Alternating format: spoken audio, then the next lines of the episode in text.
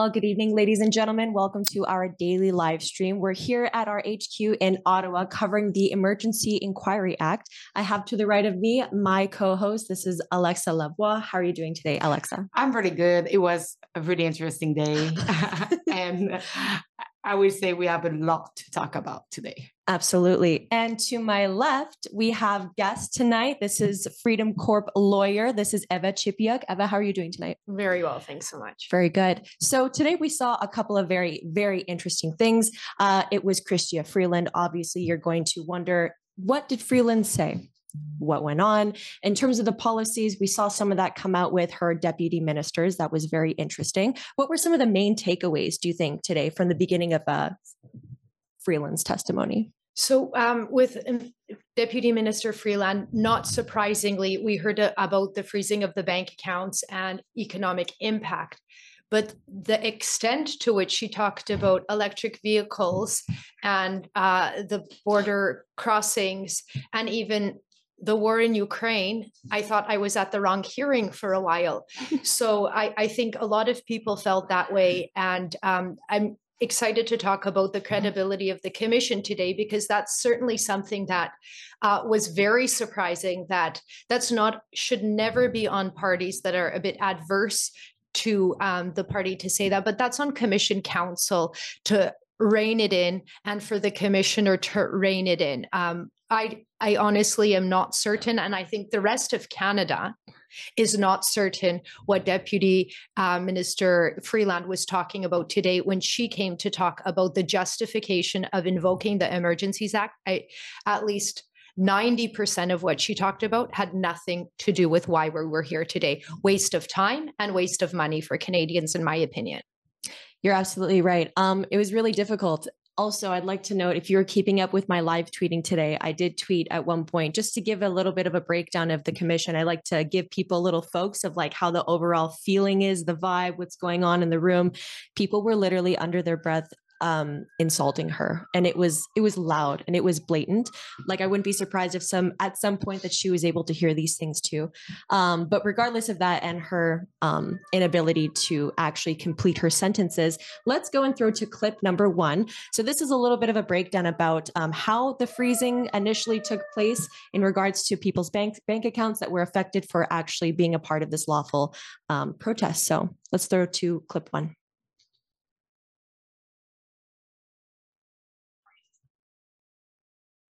Yeah, that'll be number one. The prelude.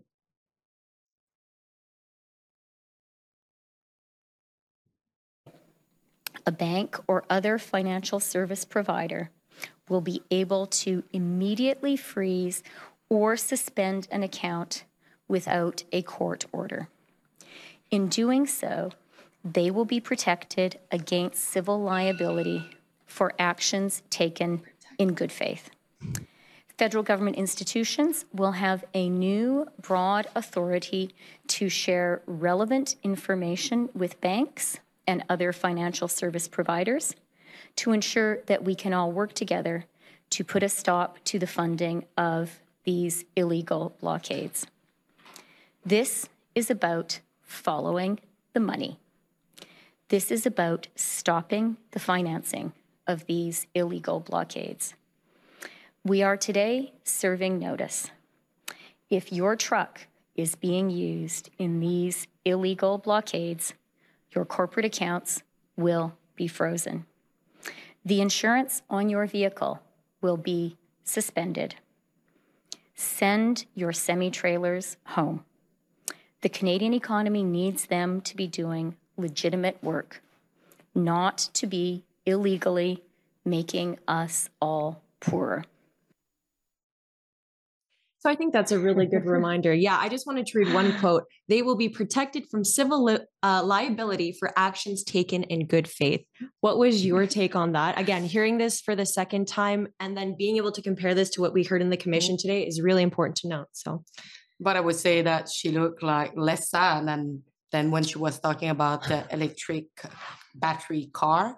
she almost cried when she was talking about it, but um, she was also aware that probably small amount of account bank account will be probably frozen, and so it's it's it's a concern that she had. But why doing this measure if you knew that some really I would say under middle wage, like family will have mm-hmm. their bank account frozen. And the family, for some, was not even involved with the, the protest in Ottawa. They were back home and without access to money. So I think um, this was a pretty bad, bad action.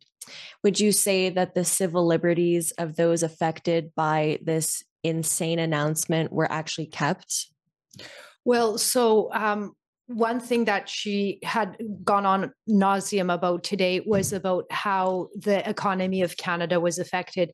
And we know that that was not what was found earlier in the commission. The financial department um, analysis showed that there was an, a limited impact on any blockades on the borders because if we th- look at the facts the facts are that it wasn't even five days at windsor. It was about 10 trucks. I don't recall. It was minuscule. And why are we going on and talking about this? Like all of a sudden five trucks affected the ent- entire economy of canada mm-hmm. if we're that um, at risk, then we certainly have a problem that we should be addressing. The problem of the economy is not anything the government of Canada should be pointing fingers at anybody else except for themselves. For two years, they locked down companies. They enforced vaccine mandates on border travel. And what was shown today, too, is that on two different um, documents, one being Freeland's own notes, and also from the Canadian Truckers Association, they confirmed that the number of truckers was not uh, unvaccinated truckers was not 10% like the federal government was parading around during the convoy. It was 40% were unvaccinated. And that, you know, who gave, also gave that evidence? So three people confirmed this. That would be Chris Barber, trucker himself, who said that he's been in the business for a long time. He can see the impact that vaccine mandate was having. And this government will not look in the mirror at itself and will point the finger at innocent Canadians. And it is getting nauseous and it's getting frustrating. Mm-hmm. It is, isn't it? I mean, and then to hear, so she had the opposite opinion today when she said that that's not something that they wanted to do and she'd intend for it to happen. But then they take 10 step backwards afterwards and then they try and, you know, throw to how it wasn't a protest and it was an illegal occupation. She actually corrected herself today on the record. She started by saying something regarding the protest, the convoy. She called it a protest. She stopped, she threw her hands up and she made like a insane noise and she was like sorry the illegal occupation. Yeah so a couple things mm-hmm. too i want to say before i forget and and that's touching on but but before mm-hmm. we go there the other thing was that um uh okay no we're going there because i forgot my other point. Do it. But when she was talking about so hard even to talk about so just give me one second. I got you yeah. When she's walking through the the protest and she gives and she goes ah, i'm going to give an example when she was threatened because she's a woman. That's right that's right. And there was a woman trucker that looked at her and said something inappropriate or mean and gave her some kind of gesture. I don't know we didn't know what it was. The middle finger maybe. If this is what we're invoking the emergencies act over what on earth is happening in Canada. Like, if she actually provided an example of threatening behavior, then fine. But for her to say, yeah, somebody is frustra- frustrated with you, Chrystia, and so am I right now. Um, and people can express themselves, or I'm sorry, do you want to take away people's liberty and right to express themselves, uh, and especially to elected officials? Like, that was so hard to watch. And then she congratulated herself for having uh, RCMP protective services and how great they were to be around. Yeah, you get protective services and Canadians are paying for it. So don't tell me, don't go on to this inquiry and cry about it because you have protection. People don't like you. Like deal with it. I don't know what to say. It's insane. I would say, hopefully for her, she was not at my situation at the end because she will have claimed, like, I don't know, like, I don't know what she will have done. Can you but, uh, imagine, though, actually, can you imagine if any of the politicians or even any of the police officers on the ground were treated like not just the journalist sitting beside me, but I won't give an exact number because I, I don't want to be inaccurate, but of the very, very, very many instances that we've Yeah. seen them use brutal force, Yeah. Can you imagine if Mm. if Chrystia Freeland thinks that invoking the Emergencies Act was a dignified move to make because someone flipped her the bird and said that they didn't like her? now You're thinking right. We've about got it, a problem. yeah, just thinking about it now, it's like, oh, somebody said something mean, go beat them up. Like that's what we're seeing here. Um, Yeah. Uh, I, I just wanted to add to Mhm. um, add an honor, um, ask um, Chrystia Freeland, say, you would agree that the reduction of truck driver crossing the border when there are already supply chain issue could have an effect. And she answered something and she answered afterwards. I don't agree with the assertion that the vaccine mandate themselves cause problem for our supply chain. I found that so outrage just because we just heard that 40% mhm. of the truck driver Yeah. was not vaccinated. So how this will not affect the supply chain? No, it's because they're perfect. The federal government and everything they do is perfect, but anything Canadians do is wrong. Because it's apparently the Canadians that are doing everything wrong, but the federal government is untouchable. Like, it's so ridiculous to have to listen to this. 100%. You know, I want to throw to clip 5 Mhm. Um, I want to hear her saying that she would have preferred not to have done this, referring to freezing people's bank accounts. But again, we listened to her deputy ministers Yeah. testify. They had no problem doing these things. In fact, they were aware of the potential ramifications of freezing people's bank accounts when it came to the imp- the the effects that it could have on their families, um, on people's children's. It's not just, and she mentioned the, this as well. It's not just freezing one bank account. It's in fact the people that share those bank accounts, and they knew that they could be joint accounts. It didn't matter. But it can actually like put a threat for electric car. Oh, yeah. Oh, and she was crying too Because... I remember that. I was like, ah, I remember her crying today. Well, I think it was that, or that like people, the bank CEOs were calling her. Oh, poor, poor Freeland. Oh, Freeland. Yeah, oh, poor her. Yeah, for background, just before we throw to clip five, she started actually tearing up and crying after taking about it was like within 10 seconds of her talking about electric car batteries. And she literally just was like tearing up, crying. And then just as suddenly as it happened, she was totally normal. I'm confused. Anyway, let's go. Clip five. Let's yeah. play that. He needed to be balanced against an awareness of the number of people who would be protected by this action. So those were the things that I chiefly had in mind. And, you know, I think at the end of the day, it was something like 280 accounts frozen.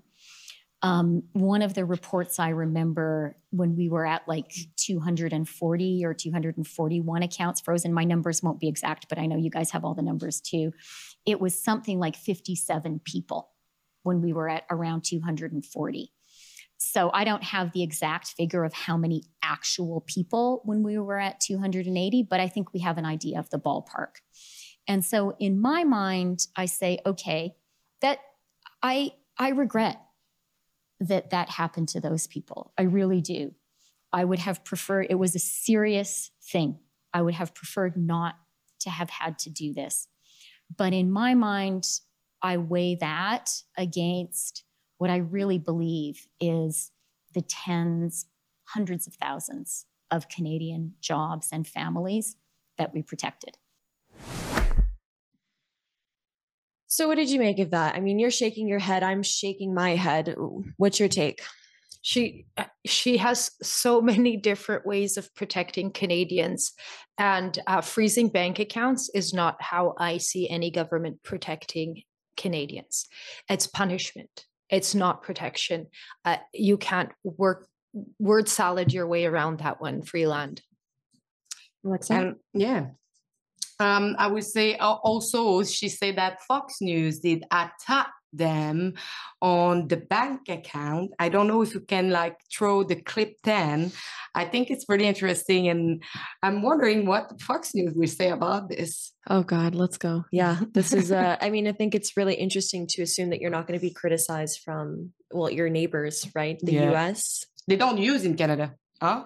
Because all the media are just telling the same narrative, not the independent though. Mhm. Let's roll that.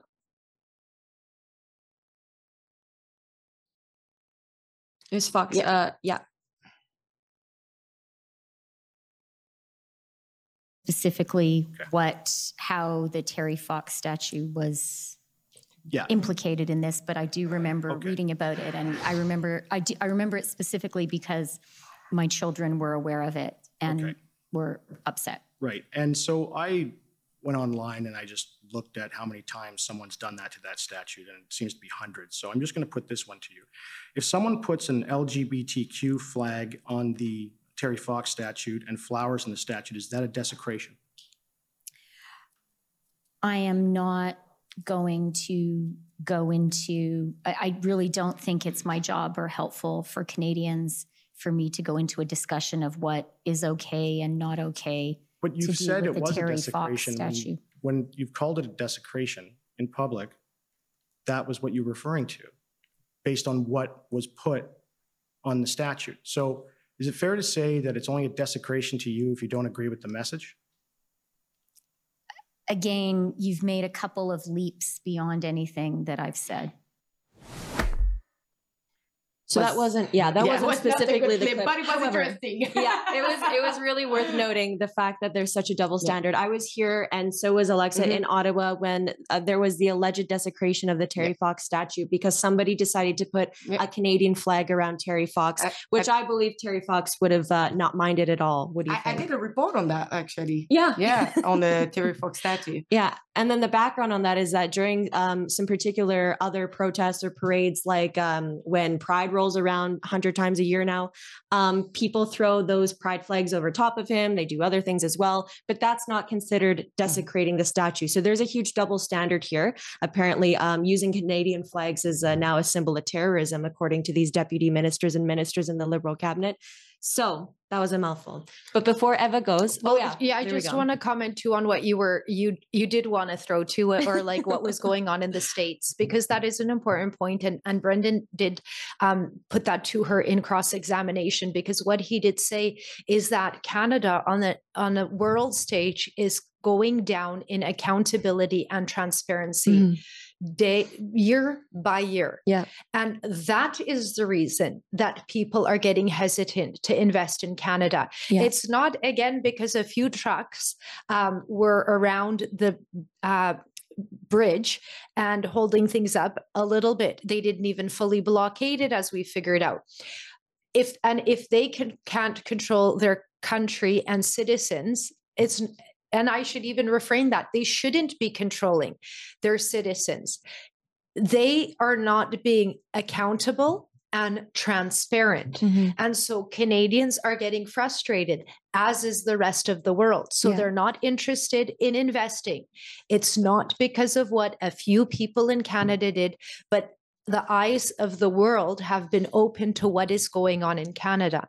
And this can lead us into the transparency as, as well, if you'd like to talk about other transparency. Oh my God. We have a lot of to talk about transparency today. A hundred percent. Especially with the redact uh, document that we saw, Yeah. was kind of uh, So yeah, there is a crazy. um Olivia, this is the the Dropbox link. So I wanted Eva to talk about this because she's a lawyer. She's so she's going to break this down. We were listening. It was Miller time, um, and this is actually part of the second testimony that we saw. This was a panel of three. Uh, these three individuals work uh, directly with Justin Trudeau.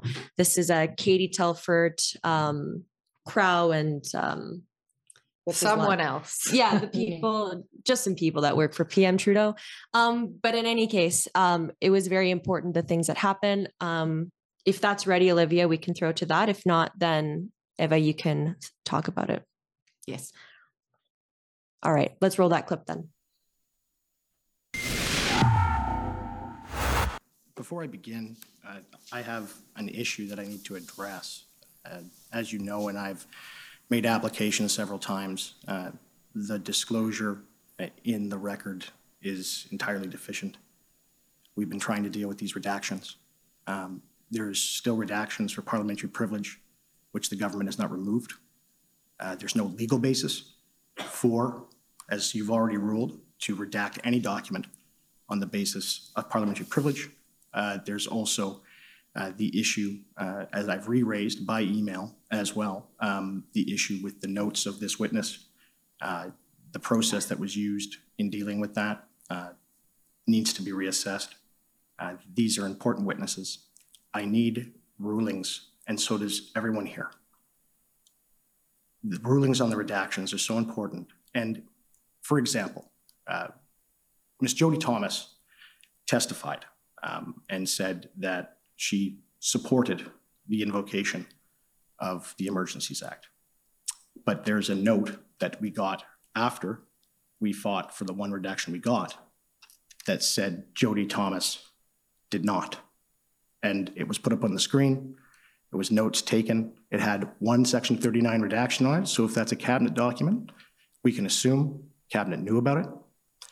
And it states that Section 2, no violence, and they were trying to come up with a way how to make this work anyway. That would have been very helpful to have when she was on the stand under oath. This is happening constantly. There is thousands of documents that that I'm DOJ is not- dumping. I- If you can, I, I'm not looking for a speech. I, Oh, no, I was just, the, the document went down. I'm not done. I apologize. So thank you. So, and I understand that there was a consideration of a public welfare emergency, right? That's very different than a public order emergency. You know that. There doesn't have to be a section two security threat, right? And Are you talking about, I'm not sure when you're talking about or were what you're talking about from COVID, because you said it was under consideration then. They did look at the Emergencies Act at that time, and there was a public call for that at the time, and it was determined um, because the prime minister was very reluctant, as he was during the occupation uh, this past February, to invoke it. And um, so there's been conversations at various occasions about the Emergencies Act over time. So when that note's taken on February 4th, 2022, are you saying that you're talking about it in relation to COVID? I genuinely don't know what this note is, as I've already said to you a few times. Okay. So if I can scroll up or down, or up, please, or down, What? we'll go down. Down's fine. Okay, so that says flag to KT, February 10th. And it's written in there that this is irrelevant. What does that mean? Why is it irrelevant? Do you know? So I don't know specifically, but don't know either. I, I could surmise that flag to Katie means it's probably a bit of a to-do list of things she wanted to flag to me Okay, that were obviously deemed irrelevant to what we are talking about today. okay, and could we scroll down again? And this one, where it says staff blockade. Right, and then it has section 39 invoked. Do you know what that means? I don't know why they invoked it there. Right, and so I take it when you were having this phone call, there was no one else present on the phone other than you and Miss Jackson, was there? I don't believe that this is a phone call any longer. Well, if we scroll back up, this is the second page, it's the Yes, way it it's said ordered. flag Oh, to Katie at the top. Flag Katie. okay. And so on February 10th, do you remember if Miss Jackson was in a meeting with cabinet? She is not normally in meetings with cabinet. So how could, section 39 is a cabinet confidence. So how can, so it, it, this is the problem. Those are my questions. I like how you just leave. But yeah, we would love to know like a little bit more information about why it's important that this was redacted and it should not be. Well, it's, yeah, it certainly, we, let's just start talking about accountability and transparency, because that's where we ended off. And in my opinion, that is the reason that Canadians are getting frustrated with Canada. Investors outside of Canada are getting frustrated with Canada because of the lack of transparency and accountability by Canada, by the government of Canada. And we're seeing it so clearly in this inquiry. So, what we these are do- some of the documents that the government of Canada has submitted. Um, and as you heard last week, or it was earlier this week, when you know that's infamously when Brendan was asked to leave, is he was making uh, asking that these motions that we've been demanded that they be made written, Mm-hmm. and he was waiting for a ruling on the redaction because when it's made written, eh, nobody knows about it in Canada. Yeah. This is on live television. You've got lawyers for everybody on call. Uh, there's six government lawyers at times that can address these things on the spot. That's what lawyers do. To request that parties do motions in writing is absurd to begin with, in my opinion. Yeah. Because we don't have the time for that. We're in these hearings all day, every day. So when are you expected to write a motion and then you wait for a ruling? Oral motions make the most sense in this kind of setting. So that's what he was trying to do that day with Alex Cohen. Say he he said he's in the room. I'd like to bring him as a witness. And at that time, Commissioner Rouleau makes a decision. What happens though is that when you make a decision, any decision Commissioner Rouleau makes is judicially reviewable. So we could take it to the court and then ask the court to decide whether or not that decision Hmm. was proper. Interesting. When we don't have a decision, Yeah. you can't go to court and ask for an opinion. So it's, you know, we seem to be running the clock here. And the government of Canada has been excellent not to provide a very clear and transparent disclosure of documents. So you saw one of the notes there, half of it blanked out. This is from an assistant to Katie Telford. This isn't even Katie Telford's notes herself. And as Katie Telford said, she's not normally, probably never in a cabinet meeting. So, why on earth is there a redaction that says Section 39? That's cabinet confidence. She has, there's no basis for that. And with respect to irrelevance, it's a decision of the opposite. There's a negative inference for that one.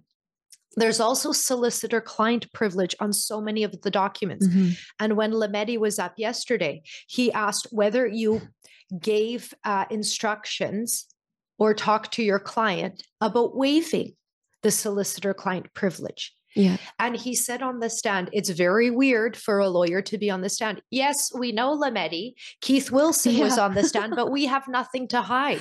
So our clients were comfortable waiving solicitor client privilege to hear what the advice was from the lawyers. But this is especially concerning for Canadians when now they're changing the legal definition of national security threat and they're hiding behind solicitor client privilege. It's appalling.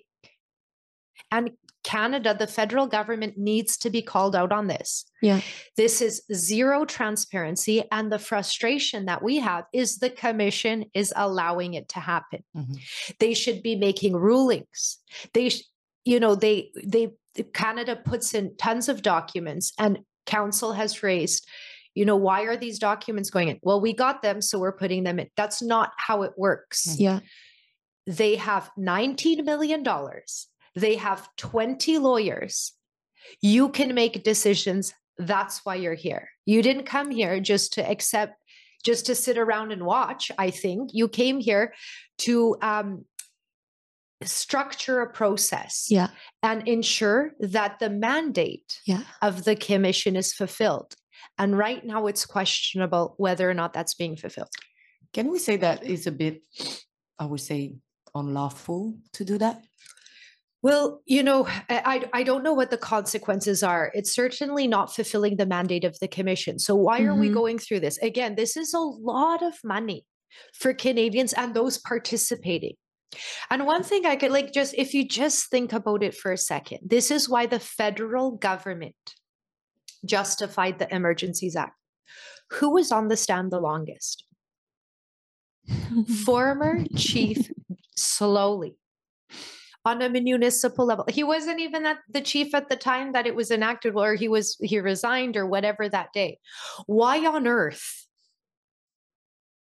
was he on the stand for two days? And Commissioner Lucki was on for I don't know what was it, six hours, five hours?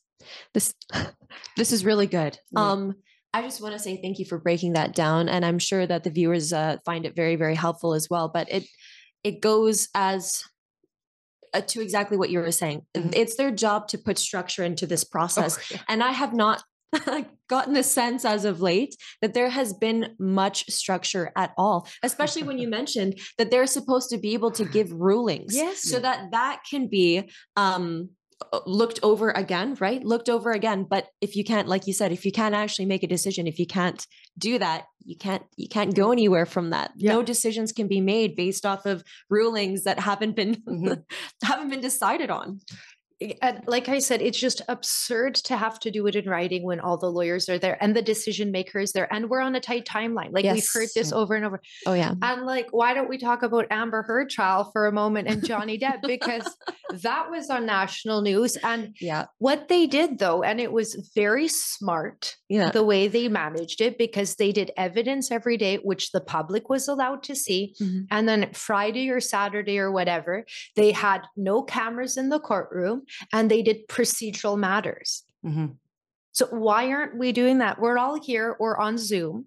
That was something that the commission could have set forward so that when procedural issues come up, you're not getting shut down like Brendan was on Tuesday. yeah He's exactly. trying to make a motion, but what was more important? The schedule, not the truth, not getting all of the information out, not accountability, not transparency, but the schedule. Mhm. I have the impression that they had to do it because it's written, like to do, to hold like a public um, order Yes. emergency commission, and the, I just have the impression that they just want to get rid of it and say that we were right to invoke the emergency. Mhm. It's done. We prove it. Bye. And we did this process, and that was part of Freeland today. Well, we live in such a great we live in such a place like the way it was such a slow paced talk as well but she was commending Mhm. the process of the commission yeah but you can't commend it when now we're seeing the holes in it Mhm. that the disclosure was came late inadequate um, purposely done and the government is known to do this but this was a government decision and if we need if we're going to hold our government to account and if they're going to if they believe they made the right decision then they should be able to prove that to canada and they have not come to the table uh, with good faith in my view absolutely yeah I have just a question for you. Do you think that if they finally prove that it was an excess of, of use to uh, invoke the Emergencies Act, I think not only Justin Trudeau should resign, but Chrystia Freeland too. I, I think I think this has uncovered a lot of problems in our government, in uh, not just federally, but um, municipally and provincially, and with the policing. And one thing that frustrated me throughout this whole process is the thing we probably heard the most about is that they didn't have enough resources. And I don't think you could keep demanding more resources if you're ineffective or incompetent. And I think that's what we've been seeing. So you could keep taking millions and millions of dollars from Canadians, but if you are not effective and you're not competent, you're going to get nowhere. And there you have it, ladies and gentlemen. That was Eva Chipiuk. We have to throw to an ad break soon, but I want to thank you so much for coming on and for explaining that. That was not only helpful Yeah. to so many other people, but honestly, Yeah, very helpful to me as Yeah. well. So thank you again. And uh, I know that we'll see you soon, and I will see you tomorrow. So oh, yes. let's throw to that ad break, and we will be right back.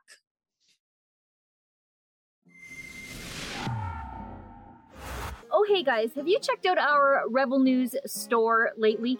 You really should because we're always adding fun things into the store. As the news changes, I guess so does the merchandise. We've got something for everybody. We've got a great selection of pro trucker merchandise, like this excellent honk honk shirt right here that will surely drive all your liberal friends and relatives absolutely crazy, although I don't think the trip is all that far. But right now, in the store, this is my very favorite t shirt, and I know t shirts. Free Tamara in support of convoy leader Tamara Lich as she is treated like a common terrorist by Justin Trudeau's government for her role in the peaceful weeks long street party against COVID mandates in Ottawa. I've got great news though if you can't decide which shirt is your favorite, because right now at rebelnewsstore.com, you can use the coupon code FALL, F A L L, and buy two t shirts and get 25% off. And as always, shipping is free. So head on over to rebelnewsstore.com, pick your two favorite t shirts, and save 25%. Thanks, and remember, free Tamara. Freedom in 2022 is certainly about being able to make free choices for ourselves and for our family, who we believe are the best. We have seen so much suffering over the last two years. People who die alone in terrible conditions, people losing dream jobs, polarized families, and a society that insult and yell at each other for making a different medical choice. But people have risen, and it will be through them that the future will have an important meaning for all of you, but especially for the next generation. Rebel News has been present at every step of this great challenge, but so many other pioneers whom you could meet and hear at our great conference about freedom for our beautiful country, which is Canada. This conference, which will be held in Calgary and Toronto, will show you the faces of the influence of freedom that you have seen over the past two years. You don't want to miss this. So get your ticket now at rebelnewslive.com. And it will be a pleasure to see you there and meet you in large numbers. It's time to drop these masks and let the truth shine.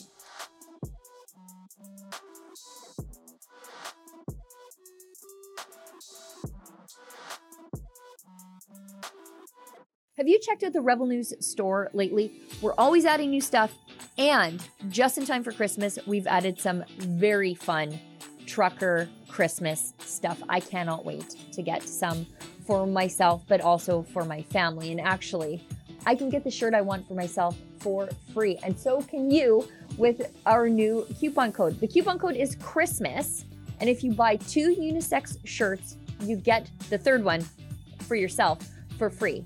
Just go to rebelnewsstore.com, coupon code Christmas to buy two shirts and get your third one free.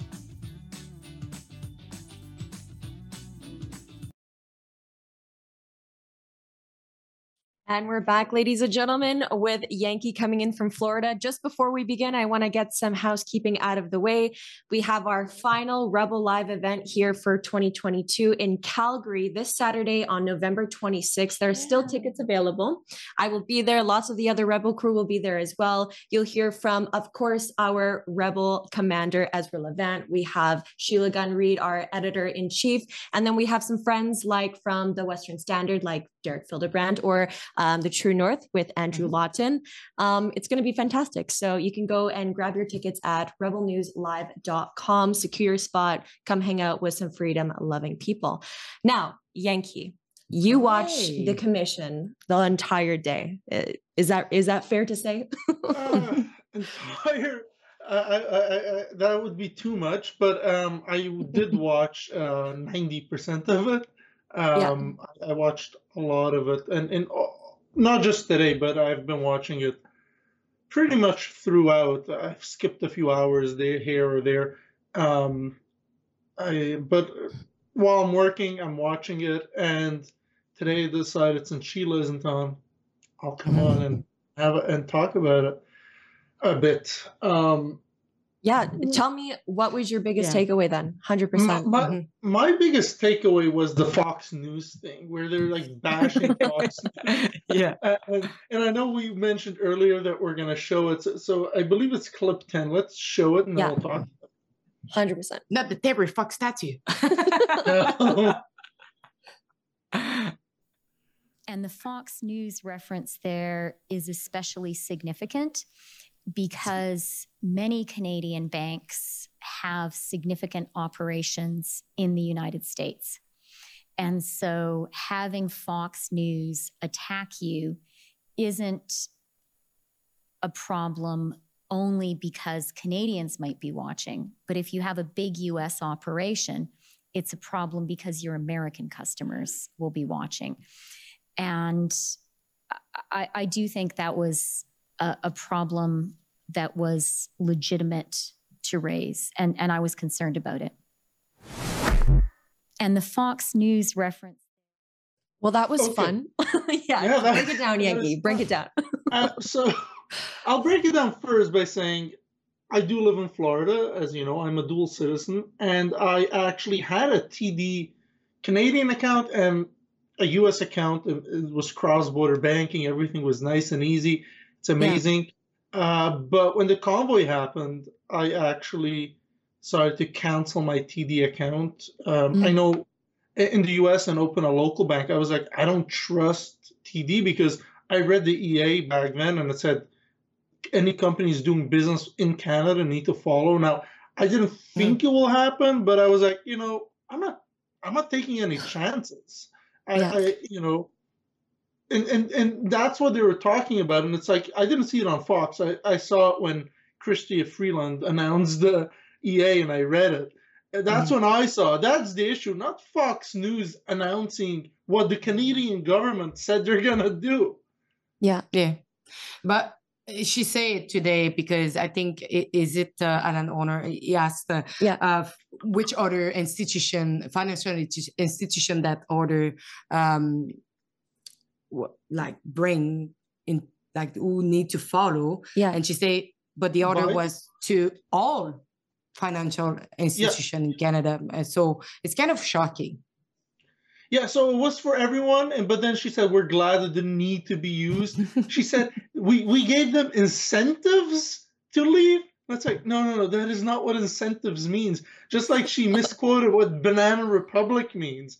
She's like yeah, accusing the trucker. Yeah. Clip two. Let, let's play clip two. Uh, it's it's the clip three for the Banana Republic. Is it is it three? I, I think it was two. She's so crazy. It was two, like you have two and three. If you were watching my live tweeting today, I I like I, I would just quote her. Like she said something along the lines of today. It, it was like a, yeah, Ottawa was like a, a tinder keg waiting to ex- explode or go out or spark. I, I, I was like, the array of words. Oh no, when she said to lawyer as well, she was like, I'm pretty sure that lawyers think that what I'm saying is very esoteric. So yes, I heard that. But but the funniest part was when she gave that weird laugh when the um, when was it the Saskatchewan lawyer came on and he's like, I hope that you'll answer my questions as nicely right. as you answer the other guy. and she laughed so weirdly. Ugh. I know. I was like, my God, this is like a, a laugh of a witch. Oh yeah, it was like a crow. a crow, crow came. All right, let's switch we, that clip three. Yeah, Banana Republic. Republic. Yeah. That quote relayed to me really made me realize I had a duty of stewardship. I have a duty. I, I had at that moment a very profound duty to Canadians to stand up for them. And mm-hmm. I'm surprised that I'm getting emotional, but um, I really felt it. And I felt like um, you know, the Canadian economy, it could seem like this amorphous thing. Investment, it can seem amorphous. EV incentives, amorphous. But when I heard that, I realized I'm the finance minister. I'm the deputy prime minister. Mm. I have to protect Canadians. I have to protect their well being. It's being really, really damaged. So, yeah, that was a meaningful conversation for me. And that was a very memorable uh, quote and for sure a spur to action you know if you didn't if you didn't have any background information on who mm-hmm. this individual was at all you know you might think listening to that like this person really takes their job seriously yeah. she just got very emotional like no lady we'd like for you to take your job more personally mm-hmm. we'd like for you to not just sit there and tell me that you're the finance minister but actually do what's in your job description to do and it starts with being transparent and being honest it's I could go on, but when she started to get emotional, just like she did when she was talking about electric, About car batteries, Yeah. that was like seriously disturbing. Um, Yankee, what do you think about this? I, I, I- I don't know. Like, I'm pretty sure banana republics refer to the government again and not to truckers. So I'm not sure. Like, if someone mentioned that they don't want to invest in Canada because it's a banana republic, look in the mirror. Hundred percent. You know, That's it a might be direct you. reflection. It might be you. I don't think it was Ah. the truckers.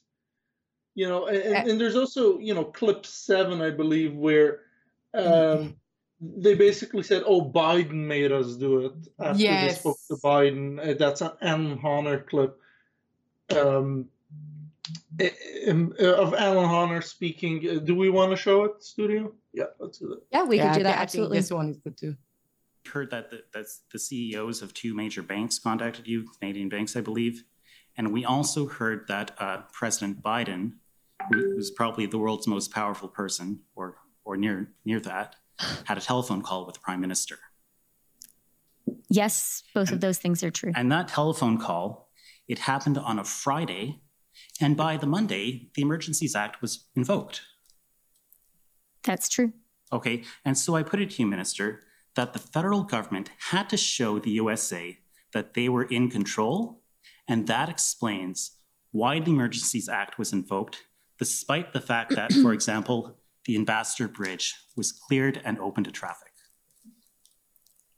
No, I, wouldn't agree with that characterization. Okay, well, I would put it to you that the pressure the government was under explains why the Emergencies Act was invoked, despite the fact that a deal had been struck with the protesters in Ottawa to reduce the footprint of the protest in that city. Again, I would disagree with that. Well, let's see if you would, dis- would agree with this. I'd put it to you that there was no meaningful consultation with the provinces, not even advance notice of what the first minister's meeting was about. And that's because the government didn't have time for it. They just had to make a decision about the Emergencies Act because of the tremendous pressure that they were under. Again, I disagree with a great deal of that characterization. One last question for you then, Ms. Freeland. I put it to you that given uh, the, the overwhelming situation that the government was facing explains why they were willing to use extraordinary powers against their own people, despite the fact that no police agency or intelligence agency told them that were, there were threats to the security of Canada. Again, I disagree with many of the premises in that question, and I would be happy to elaborate, but it seems that we're out of time. You would be happy Ask- to elaborate. Can, can you ask me a question? Can, can you ask me a question, Celine? Ask me a question. Okay. Um, Yankee, what was your takeaway from that? Uh, what premises did you I find were disagree unagreeable? with the I, I disagree with the premise of that question. Seriously, like it's so obvious. Like we're getting down to the bone. And by the way, I think that that was a really strong cross by Alan Honner. I think that was one of his best to date, in my opinion. 100%. He did good. Well, Don't don't forget that she offered to provide a link to reflect her doubt uh, during um, her testimony today. She was like, yeah. you know, I cannot uh, uh, answer the question, but I can provide you a link that really explain uh, what I think. Did you about. yeah, did you like, oh. catch that? She was like she was the premise of this because lady, it's it's the premise. Their premises, that's not the right context. Yeah. But the premise of what she was trying to say is that because she couldn't actually get her words out, that she would like to be able to drop you like a Neuralink, like some Oh, yeah. Elon Musk sounding stuff. And everyone was like, Did she really just say that? Did she just insinuate that? But She also said that she remembered the Terry Fox because she spoke to uh, uh, with her kids, and it's like on Twitter. You go on Twitter, and these these people like, I just spoke to my two year old, and it's usually memes because the left used to say my my kid came home crying about I don't know abortion or or uh, some other things that kids don't know about. Like her Yeah. kids really were concerned about, Ter- about Terry Fox. They don't even know who the guy is, most likely. Uh, you know, Yeah, no, I uh, who knows? Uh, stuff like that is um it's interesting to think about, right? Um I, I want to recall that she actually mentioned too that she saw the entrance measure as a virtual toy truck. Yeah. So um, actually suspending people's licenses to this lady was akin to um, producing somewhat of a virtual tow truck. Yeah. Yeah. Just the It way that she an spoke today was bewildering. It was Yeah. an incentive. It was an She's- incentive. That's It right. was an incentive. there, there are more clips. I don't know if we could pull them up. It's uh, it's with the Three Stooges, uh, led by uh, Katie Telford. Um, Mm. They asked about um, U.S. Um, um, politicians. Uh, There's not a clip, but Studio. I sent it to you earlier. The second clip with a question mark. The first one with a question mark. Can you bring it up? It's about them asking about the former president, not naming President Trump, obviously, and other politicians that disagreed with um, with um, with well, agree with the truckers, disagree with the Trudeau government, Yeah. and and then there's another clip of Alan Honner again asking um, about um, um, about American politicians sending um, letters to the government and the government Mhm. say, and, and them saying, "Oh, we don't know. We're not sure if we ever sent it to the to the prime minister." Perfect. Let's take a look. This is an email from uh, Deputy Jacques Adam to Deputy Deputy Minister Jacques Adam to Deputy Minister David Morrison. Uh, I'm not sure if they're both from Global Affairs Canada, but the email sets out U.S. political reactions to Canadian measures. It's dated February the 16th, and if we can just look at item number two here, um, we see that there are different comments. Uh, one of the comments here is um, Canadian truckers being fired and now targeted as terrorists by your woke government. And it is attributed to a US House of Representatives, uh, a member. And uh, there are other remarks from other politicians which are uh, somewhat un- uncomplimentary towards our country. Do you know if this document was ever brought to the Prime Minister's attention? I don't believe this document would. This looks like an internal document at the Department of Trade. But Prime Minister, we were all well aware that these views were being expressed by a certain segment in US politics. Okay. Thank you very much. certain segment, more like 50% or 75% of the US. Hundred percent. I mean, it was enough people, hundred percent, that as Mhm. you guys will recall, there was a convoy that was inspired by the original one here in Ottawa that happened in the U.S. We had embedded um, Rebel Zone Jeremy Loffredo as well. You can check out all of his reports. What is the URL, Yankee? It is convoyreports.com. It's the same URL. It's there. You could scroll down, you'll find it. I thought it'd be different because it's like the states. You know, we got to keep it separate. Apparently, Yeah, but when no, we look no, at it's, that, it's the same convoy report. We also have the Australian convoy over there. And yeah, you know, exactly. In the the whole Farmer world. Rebellion in, Farmer in Rebellion. There you That's go. a different Yeah. URL. Farmer Yeah. Rebellion. Oh. Yeah, but we have again, we've gone through this during the testimonies. I know that you guys have been keeping up. You've seen this for yourselves, but we have been able to see through all of these different testimonies that um, the government believes that now the Canadian flag stand, and maybe that's a broad term, specifically the Liberal deputy minister cabinets. Uh, um, ministers and the the cabinet ministers believe that the Canadian flag has now um, it's tainted, it's impure, it stands No, for a it stood for symbol of freedom. misogyny. Exactly. And, It's and of freedom. course it did, because it served as a reminder to the rest of the world as well. Mhm. That's why people fly the Canadian flag when they have their own convoys, again, inspired by the first one that happened here in Ottawa. You know, I, I think it's, no, yeah, go ahead, go ahead. I mean, in Hong Kong, when they were protesting for freedom, they were flying American flags. Um, and, and usually places where the fight, where they're protesting for freedom, they'll they'll they'll have their own country flag for sure, but they'll also have um, American flags to symbolize freedom. Now they're symbolizing freedom with Canadian fl- flags. That's something that Canadians should be proud of. Uh, instead, she's blaming the truckers into turning Canada into a banana republic, and it's like but I, you're so I- twisted.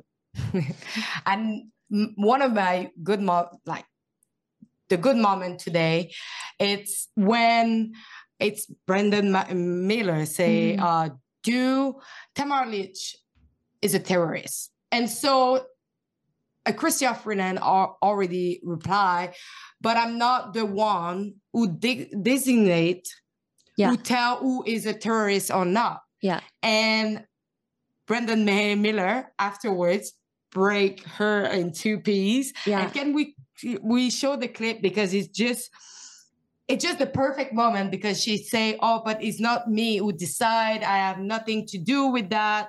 I'm I'm uh, I would I'm not a professional for doing that, and this it is." Is Tamara Lich a terrorist? It, Boom, outright. in terms of designating who is a terrorist and who isn't, that is not my job as Minister of Finance or Deputy Prime Minister. Okay. We have authorities whose job is to do that. Right. And so it's not your authority to designate Tamara Lich, Chris Barber, Tom Marazzo, or Danny Bulford terrorists. That's somebody else has to do that. Yes, we have we have intelligence services, we have enforcement agencies whose job is to determine who is a terrorist. Okay. And there you say that you need to designate the group as terrorists. So. But it's not your job, but you wanted to designate them as terrorists, right? So that handwritten note in my notebook, I can assure you that was not a meeting with the director of CSIS, with whom I didn't have a meeting. it says, it's, okay, it's, uh, it's with David Vigneault from CSIS. It doesn't say that. It says it's with a gentleman called Dave. Which Dave? That meeting, that is not an account of Which a Dave? meeting with Dave Vigneault because I didn't which Dave have you- a which- which meeting Dave is in with those the notes, CSIS ma'am? director. Which Dave is in those notes? What's Dave's last name? I need to see my whole notebook that you're referring to, but I can tell you It for only says certain. Dave. I, I can tell you for certain that I did not have a meeting during this time with the CSIS director. Okay, so I can exclude that 100%. So- Rumors are it's Dave Shrigley, our uh, web editor. No, just kidding. Just- Uh, uh, but, Goodness. uh, but yeah, it's not. It's, it's it can be him. It's not him. It's some other guy. We don't know who, but it's It's some just- other guy.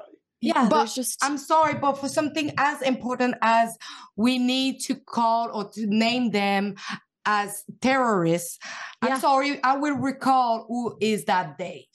Yeah, I think but it's also It's just, it's really crazy. I just want to add, you know, Miller time every single day. I think people are just sitting on the edges of their chairs waiting for this because it's the first time. And he goes first now, by the way. Obviously, he didn't before, but now he does. I think it's just like, it's like soul reviving for all the councils. So they're probably just like, please go next. Please go first because we can't. But I love how he walks her into it. He starts by, you know, asking, Do you think that these people are terrorists? Do you? Oh, well, no, it's not my job to delegate those sort of terms, but you got someone for it. Um, and, And allegedly, that is the, yeah, what Dave, what else, what other Dave could it be beside David Vigneault, the director of CSIS? Mhm. Please. well, well, at least she didn't go with the route. Oh, it was a joke. We didn't mean to actually bring tanks. It was a joke. She could have gone the joke line um, about I love bringing seeing tanks. this. One will do. You know, we just need one to scare people. Maybe a few shells. We didn't put that part, but you know, maybe maybe we'll bring a tank, show them we mean business, and they'll run away. Maybe that's another incentive. And this is the problem with uh, hand redact, like uh, hand writing paper notes. Yeah. You know, you can write whatever you want. It's just like all over the place. And some people like, have you seen how hard it is to read what it is on the paper?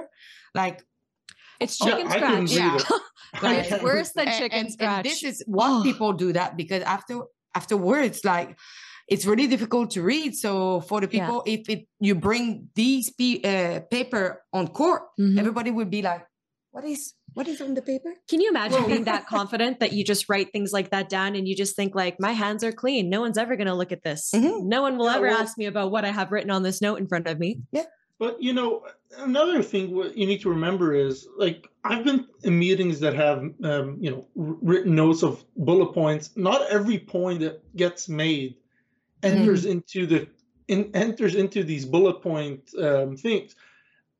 It's only the most important quote unquote things. So it's like, what did they skip? What didn't they even put into these notes? What did That's they say that you point. were like, don't even mention it, don't even write it down? Mhm. That's what I want to know. No, yeah, the the speculation around that is actually scary because if I mean again, it's like when we see you posted this on your Twitter, uh, you screen recorded an entire segue of documents. I don't know if you can show that, but I think Yeah. uh, it's um, I, on I think it was sent there. It's Yeah. a, it's a link to Alexa's Twitter, and it's Yeah, it's exactly look. that. this. Watch as we scroll.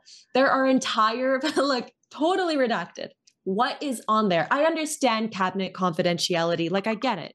But in this case, Yeah. as we just saw from Miller's Cross that Eva Chipiuk broke down, I'm not so sh- so certain that all of that is exactly necessary. So I'm hoping that um, that Rouleau actually makes a ruling so Mhm. that this can be taken and we can actually Yeah. have a final like what is going to come out at the end of this because Like, how it's looking is- right now yeah i'm going to ask you that for our last question before we end this live stream this live stream yankee what do you think the outcome is going Yeah. to be from all of this from what we've seen tomorrow's the Mhm. last day trudeau is I- testifying I- what's going to happen So, so what I, I, I see three outcomes, right? One, Mhm. um, Rouleau comes out and says, um, Trudeau was wrong, no Mhm. question about it.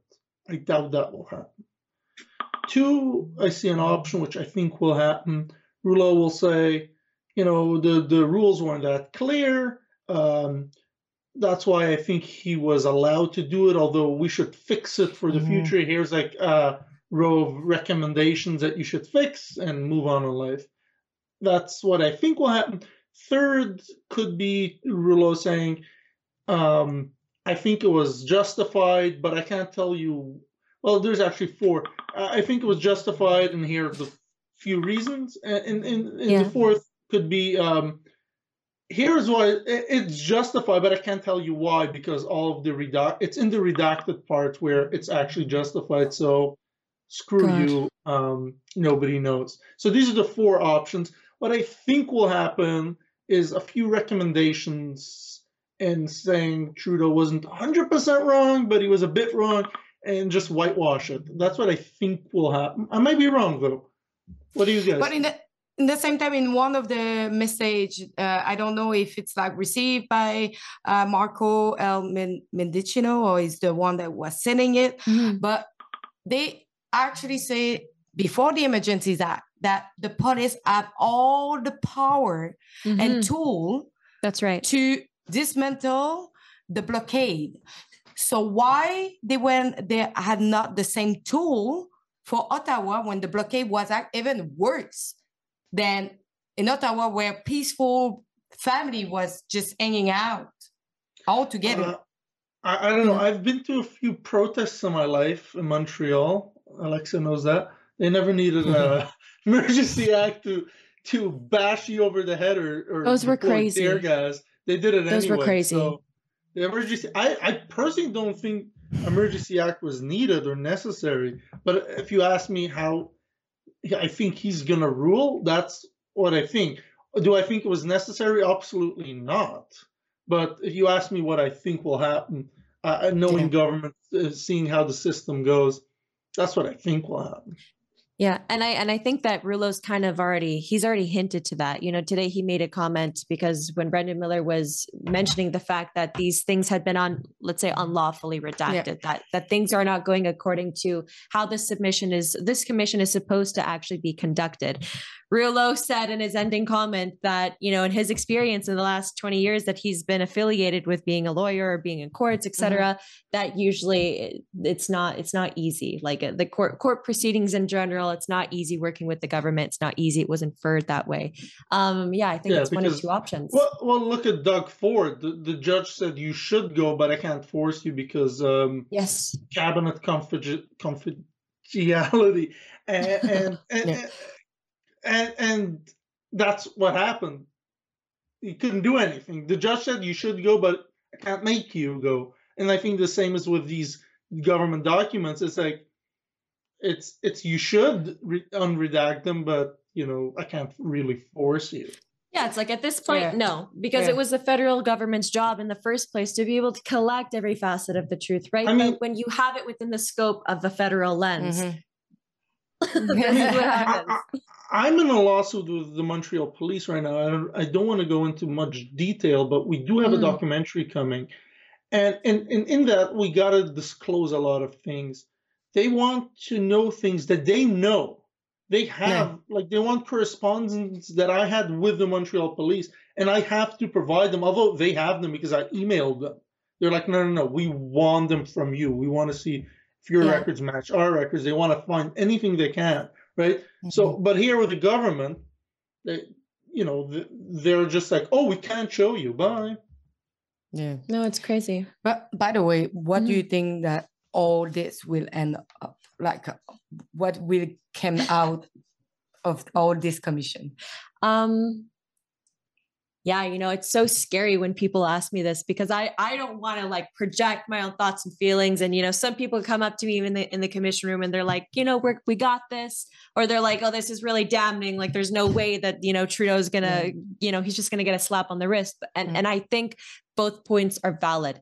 Yankee, you have four options. I'm just going to narrow mine down to two and say that uh my first um first option that I think is going to happen I actually think that he's going to say that it was unnecessary.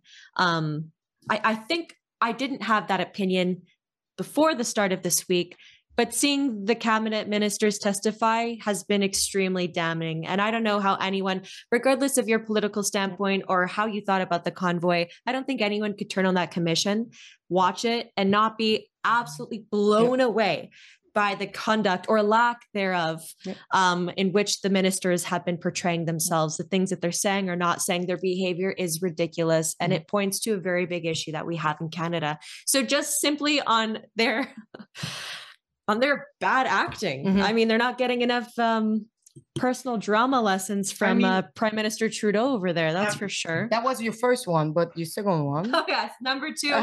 number two, it's a sham and it's a setup, and he's gonna be like, "Don't do that again." That was kind of bad, but I Mhm. understand why you needed it, but no more. Uh, You know, I go mean- for your timeout. Y- the y- you know, stupidest. Go Yeah, ahead, go. Alexa. I want, Uh, I want to say who the stupidest person on so far was, but you, you go ahead and I'll, I'll, I, I'll uh, from the Trudeau I'm excited to hear that. Yeah, but I would just bring my only concern at this moment is the lack of media coverage. Mm, More you have coverage of the commission, more that put pressure and more you show evidence.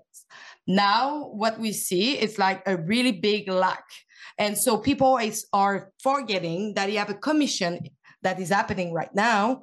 And it seems that nobody care because nobody care because they are not going to internet and watch it online. Yeah. They are waiting that the media bring that to their television. Mhm. That is not what is happening. And I see it especially in Quebec, the mainstream media, they almost like they will bring it like in the corner, like uh, really fast. And I, I have the impression that I don't know if it's a tactic that nobody really get interested into the commission, mhm. but I think this will do the fact that no pressure mid, uh, from the media.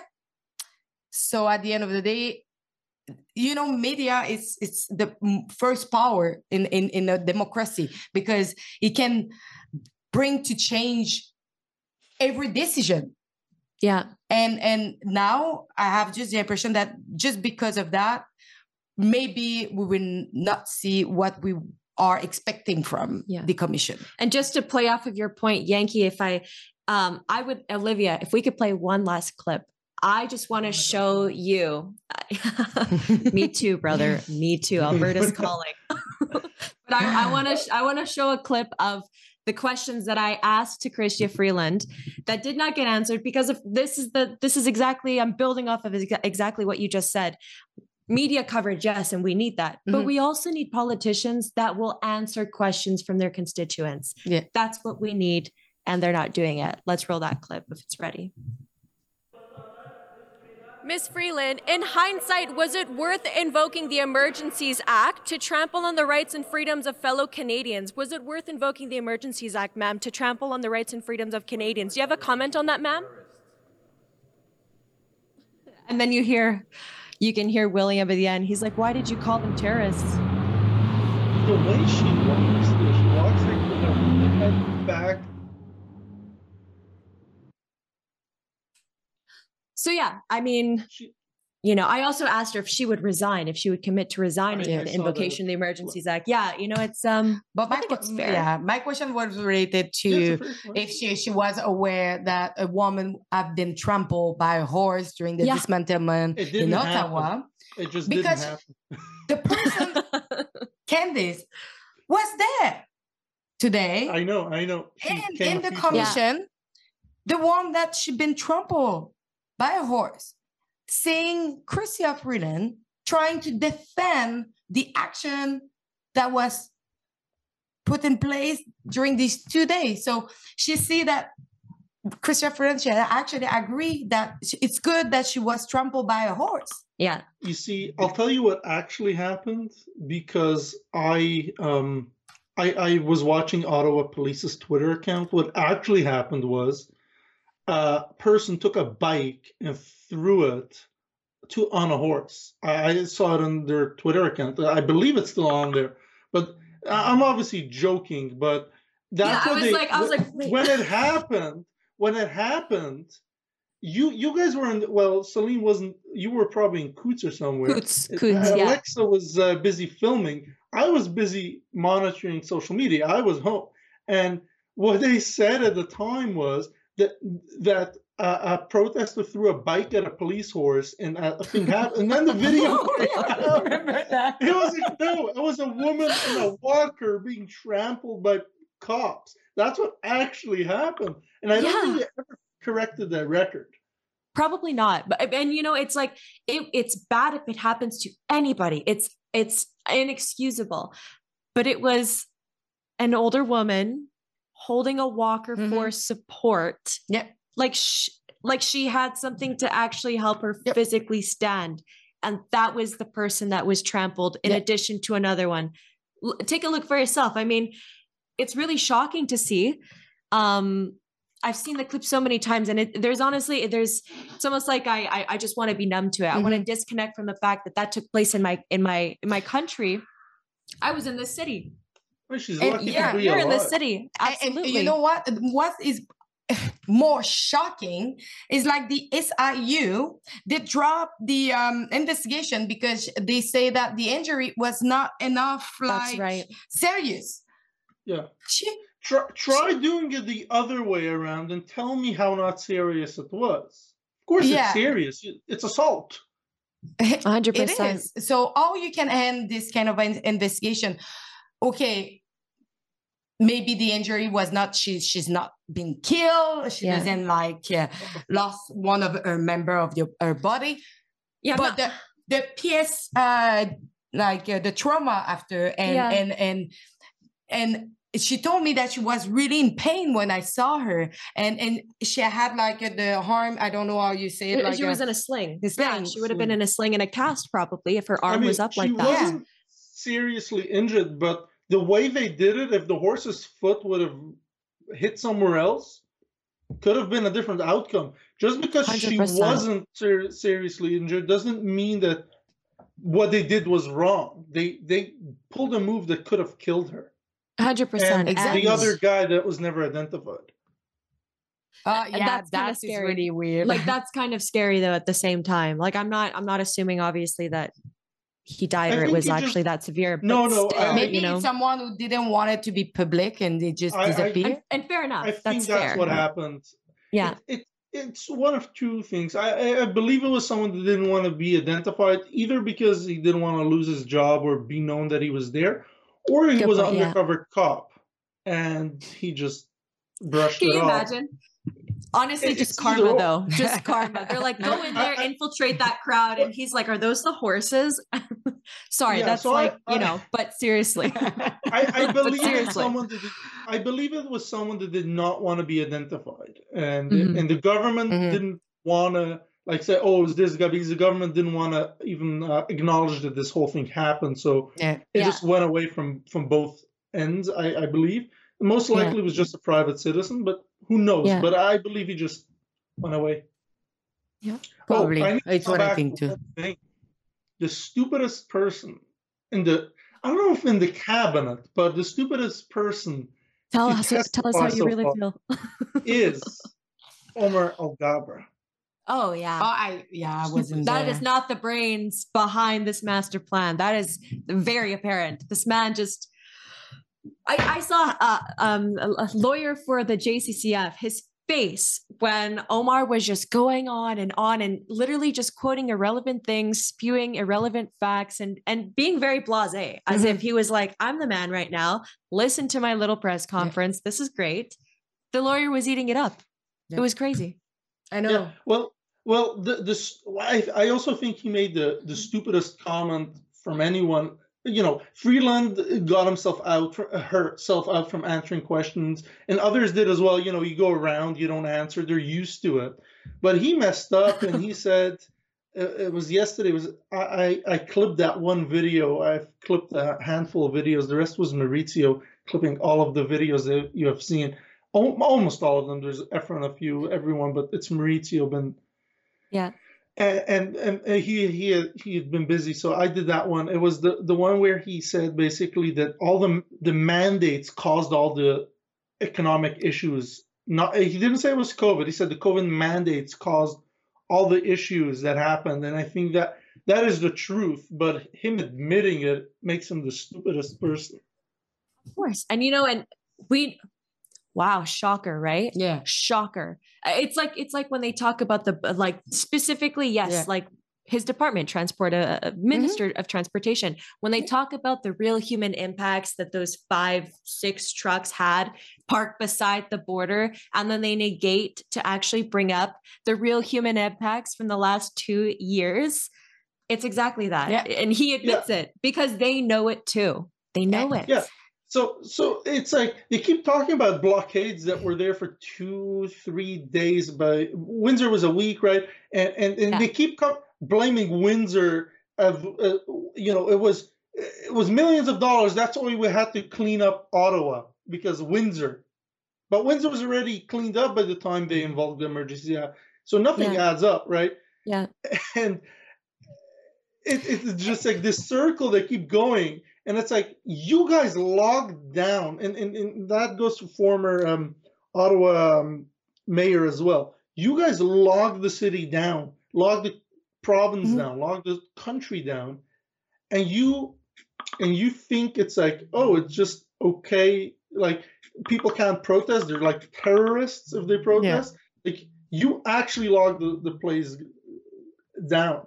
And it's just ridiculous that they think that oh um, the protest that didn't really lock anything down just was uncomfortable for a lot of people was the worst thing to Yeah. ever happen But it brings us also the the fact that the convoy was stopping the economy downtown because all the shop was closed and people ca- were not capable to go and work. Yeah. Uh, but in fact, that most of the place that stayed open at the best time of their life.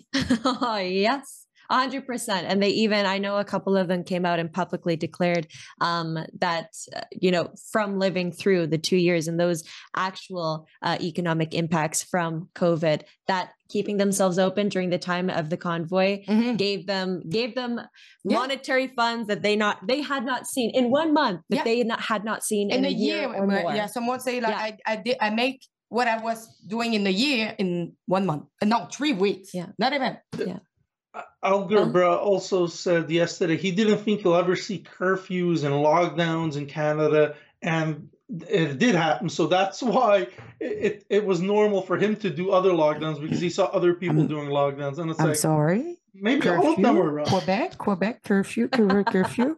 You cannot Don't complain about me. it. Do, do, do uh, you you can me. but she cannot complain I'm, about I'm so glad yeah I'm like i Well- there's curfews i was I running need, I around need to remember to people that we receive an Amber Alert on the 31 of January to tell us that uh, we were not allowed to get out of our home after 10 p.m. or we will have like a big fine of $1,550. Well, and I, I mentioned briefly earlier about it. If you're not aware of what the curfew was, we are doing a documentary. Mocha is working on it, and we are suing. Uh, by we, I mean the uh, Rebel News, and a bunch of us are in the lawsuit about what they when we were covering the curfew, they kept on uh, harassing us and assaulting us, Mhm. and, and but among other things. Uh, and, and, ticket ticketing tickets, us yeah. because I, ju- I Uh, just well, received another one. You just received another one. I have a ticket book here. Uh, let me grab it. It's a binder. Of course you I- it's- yeah, we see it. cannot see. A, oh yeah. it's a, it's a binder, right? Uh, oh, It's most impressive. yeah. It There- is. there's it's most impressive. There's 15, uh, 16 tickets, I believe, in total. I received about fifteen thousand dollars. We're fighting them More is all. coming. More is coming. God. We're Well, fighting guys- them all, but we're also suing. Uh, and, and the documentary will be out soon.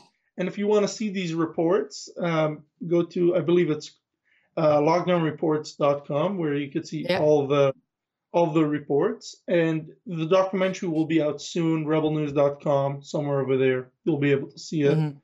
It's gonna be amazing. Well, hard to watch for myself even, uh, because I gotta relive the the, the BS of um, that and, and and and thinking Canada's officially a free country. She talks about Yeah. banana republics. Make her watch that documentary, and then she get. Yeah. Well, you want to see Banana Republic? We're going to show you it. Yeah, We're oh, gonna- yeah. We have a lot of, You're of, gonna show uh, you it. footage for Yeah. We're gonna show you. Ah, Hey, exactly. There you go. And before I leave, we got Sure. we gotta talk about this shirt.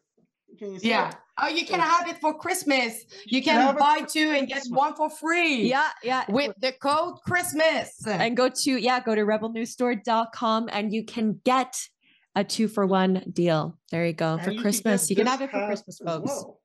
This hat Oof. is a it's called a trucker hat, I believe. It's ah if I take it off, you can't see it. Oh, that's meant at nice. I didn't see that one. This is It's a a new little out of hat. Actually, yeah. it's only in the store for one week. Uh, it's been in the store for only one week. Um, the trucker hat that says Rebel. It's uh, a bit of a different hat. There's also this Yeah. one. Ah, come on. Oh, yeah, I like This that one one. as well. Yeah. mhm, yeah. This one is more of a softer hat. You could get a, like the trucker hat is a bit harder, and or the softer hat, whichever fits your head better. But I really like the shirt that you're wearing because I have, Yeah. I have it.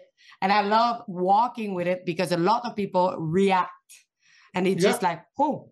And I they was- love, or some people are not sure, Yeah. like, huh?